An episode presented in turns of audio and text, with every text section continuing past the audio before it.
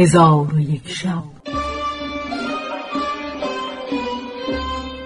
چون شب چهارصد و سی و چهارم برآمد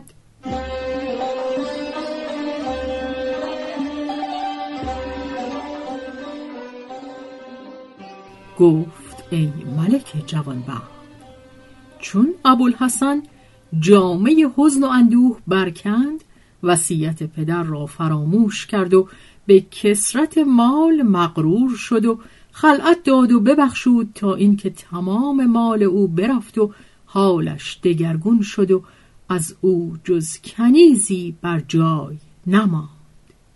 و آن کنیزک در حسن و جمال به حدی بود که سخندان در وصف او عاجز و حیران می‌شد و و او ابروانی داشت مانند هلال و چشمانی چون چشمان غزال و آرزی مانند لاله نعمان و دهانی به سان انگشتری سلیمان.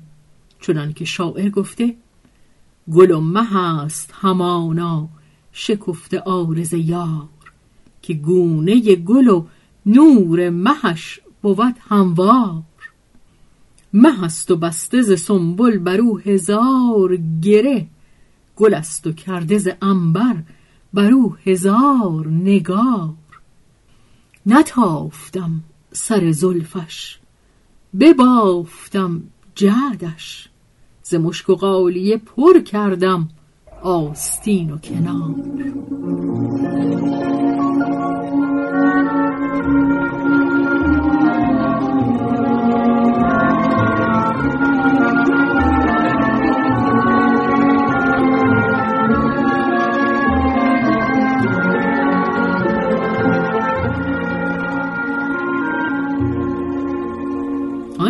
جبین را میانی بود باریک و سرینی مانند تل ریگ بدانسان که شاعر گفته آمد برم به زلف بیاراست جبین. هور حریر سینه و سرو سمن سرین. در چین زلفکانش سیصد هزار بند در بند زلفکانش سیصد هزار چین. الغرض آن ماه روی با تن سیمین و بناگوش یاسمین و چشمان مخمور و بازوان بلور فتنه زاهدان و فریب دهنده آبدان و آفت دل پیر و جوان بود و چون او لعبتی را سزاوار بود که شاعران به این ابیات مدحت گویند.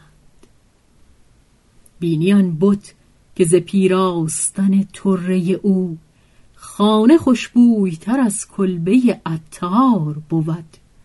عاشقان را دل از آن طره نگه باید داشت. آنچنان طره که او دارد ترار بود. خوابم از دیده و آرام ز دل باشد دور تا که آن دلبر ایار مرا یار بود.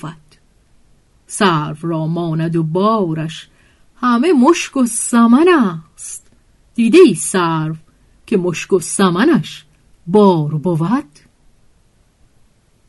و آن پریروی با همه این اوصاف فسیح و سخنگوی بود. چون خاجه او را مال برفت و حال دگرگون گشت و او را بجز کنیزک چیزی نماند سه روز پی در پی طعم تعام نچشید و از خواب راحت نیافت. کنیزک چون این حالت بدید به او گفت ای خاجه مرا به نزد خلیفه هارون رشید برده. چون قصه به دینجا رسید بامداد شد و شهرزاد لب از داستان فرو بست.